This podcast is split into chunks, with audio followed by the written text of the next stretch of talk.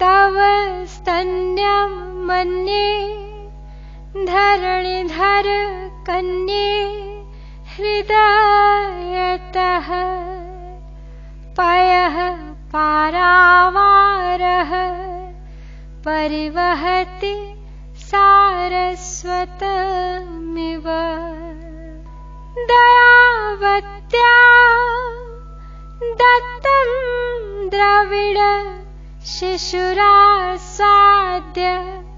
तव कवीनां प्रौढानां जनिकमनीयः कवयिता। गिरिकन्ये तव पयोधरों का है जो उत्तम अपार वह तव हृत तल से है निकला। सारस्वत पय पारावार। जिसे द्रविड़ शिशु को दयाद्र हो अम्ब कराया तुमने पान। जिससे वह कवियों में सुंदर काव्य रचयिता हुआ महान। सौंदर्य लहरी के इस पिछहत्तरवें श्लोक में भी शंकर भगवत पाद पुनः एक बार माँ भगवती के वक्षस्थल का ध्यान करते हुए कहते हैं कि, हे धरणिधर कन्ये, मैं ऐसा समझता हूँ कि तेरे स्तनों के दूध का पारावार, तेरे हृदय से बहने वाला सारस्वत ज्ञान सदृश है, जिसे पीकर दयावती होकर तेरे स्तनपान कराने पर द्रविड़ शिशु ने प्रौढ़ कवियों के सदृश कमनीय कविता की रचना की थी। तो यहाँ पे द्रविड़ शिशु कौन था?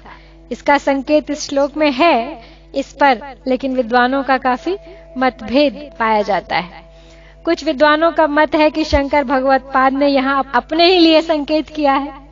तो भगवती के स्तनपान कराने की दैवी कृपा की घटना इस प्रकार घटित हुई, बताई जाती है कि एक बार भगवत पाद के शिशु काल में, जब उनके पिता किसी स्थानांतर को जाने लगे तो अपनी धर्म पत्नी को भगवती का पूजन करने को कह गए। परंतु वे पति की अनुपस्थिति में मासिक धर्म के कारण पूजन नहीं कर सकी और बालक शंकर को भगवती का पूजन करने का सुअवसर मिल गया। तो भगवती को नैवेद्यार्थ दूध अर्पण किया जाता था।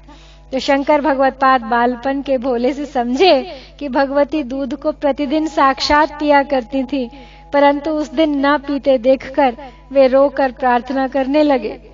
तो बालक के आग्रह से प्रसन्न होकर भगवती प्रकट हो गई और सारा दूध पी गई। परंतु शंकर भगवत पाद के पिता नैवेद्य का दूध पुत्र को दिया करते थे। अब भगवती के सारा दूध पी लेने पर बाल शंकर जो थे, वो रो पड़े। इस पर भगवती को दया आ गई और बालक को अपने स्तनों का दूध उन्होंने उस समय पिला दिया। तो भगवती के स्तन का पान करते ही शंकर एक उच्च कोटि की कविता में भगवती की स्तुति करने लगे, जो उनके मुख से स्वतः निकलने लगी थी। पिता को घर आकर यह सब सुनने पर बड़ी प्रसन्नता हुई और फिर भगवती ने उनको स्वप्न में दर्शन देकर कहा कि यह बालक एक महापुरुष होगा। तो शंकर भगवत पाद से जुड़ी ये कथा कैवल्य शर्मा ने लिखी है। इस पर लेकिन कुछ लोग आपत्ति करते हैं, कहते हैं कि शंकर भगवत पाद अपनी लेखनी से अपनी श्लाघा नहीं कर सकते। इसलिए द्रविड़ शिष्य कोई दूसरा व्यक्ति होना चाहिए, जो भगवत पाद का समकालीन रहा होगा।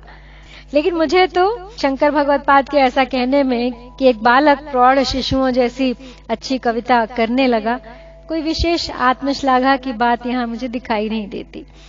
वास्तव में वो तो भगवती के स्तनपान के फल की महिमा का ही गान मात्र कर रहे हैं।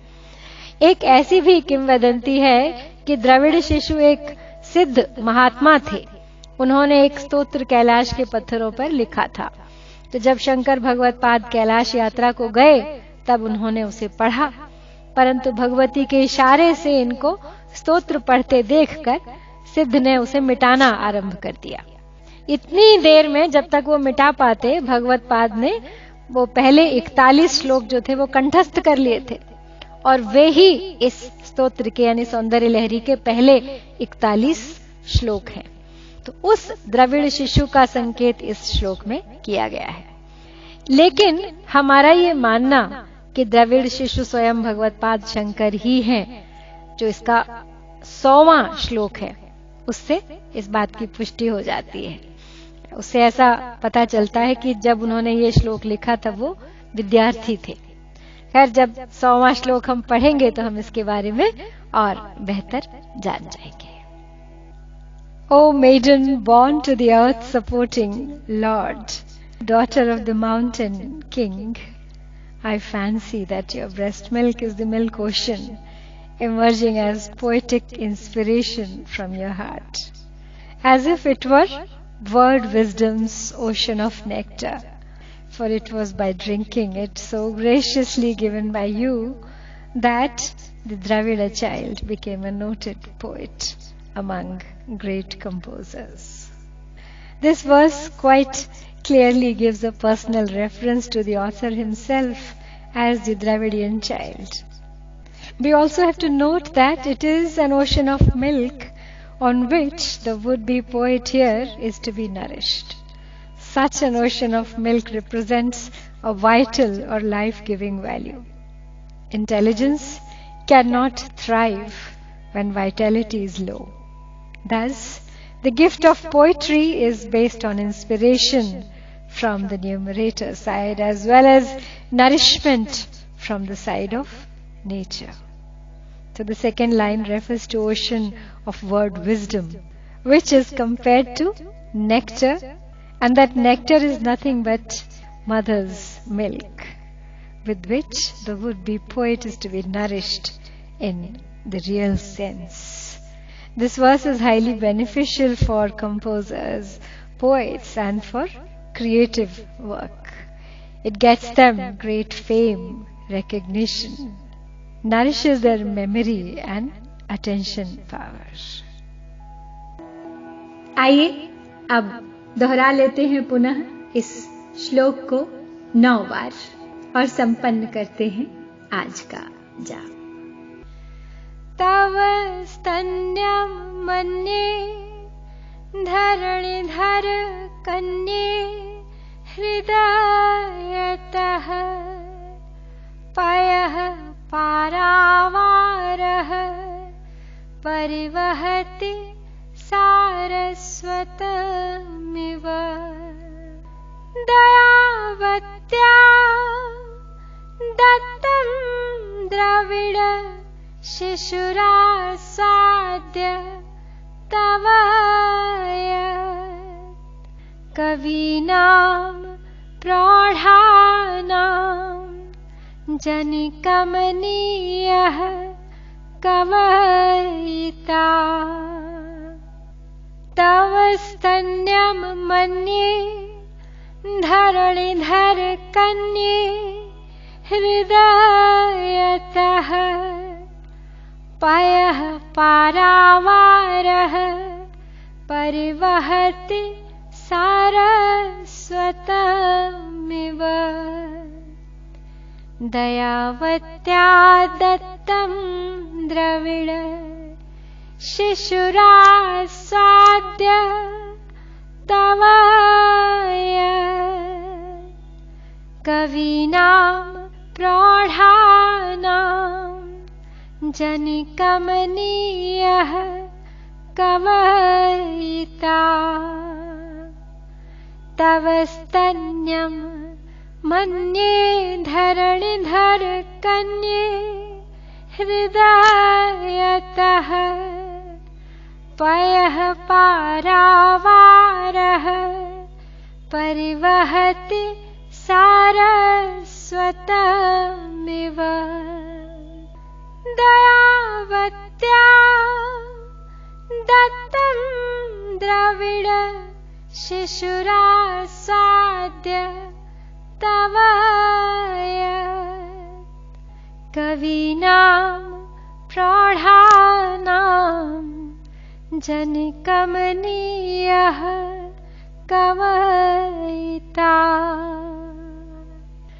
तव स्तन्यं मन्ये धरणिधर कन्ये हृदयतः पयः पारावारः परिवहति सारस्तमिव दयावत्या दत्तं द्रविण शिशुरास्वाद्य तव कवीनां प्रौढानां जनकमनीयः कवयिता। तव स्तन्यं मन्ये धरणिधर कन्ये हृदयतः। पयः पारावारः। परिवहति सारस्वतमिव। दयावत्या दत्तं द्रविड शिशुरासाद्य तव कवीनां प्रौढानां जनिकमनीयः कवयिता। तव स्तन्यं मन्ये धरणिधर कन्ये हृदयतः पयः पारावारः परिवहति सारस्वतमिव। दयावत्या दत्तं द्रविड शिशुरास्वाद्य तव कवीनां प्रौढानां जनिकमनीयः कवयिता। तव स्तन्यं मन्ये धरणिधर कन्ये हृदयतः।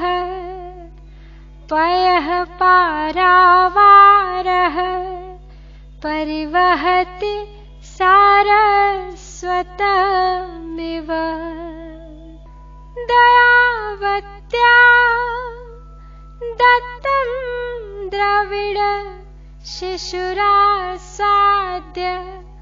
तव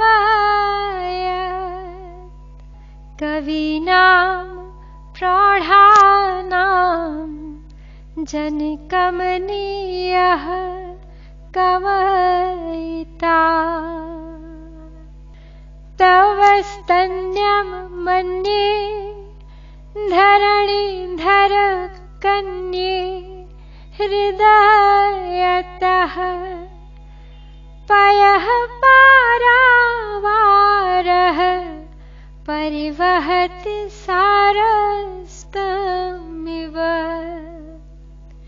दयावत्या दत्तं द्रविड शिशुरास्वाद्य तव कवीनां प्रौढानां जनकमनीयः कवयिता। तव स्तन्यं मन्ये धरणिधर कन्ये हृदयतः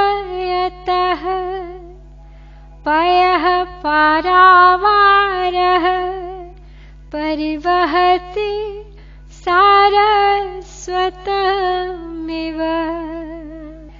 दयावत्या दत्तं द्रविड शिशुरास्वाद्य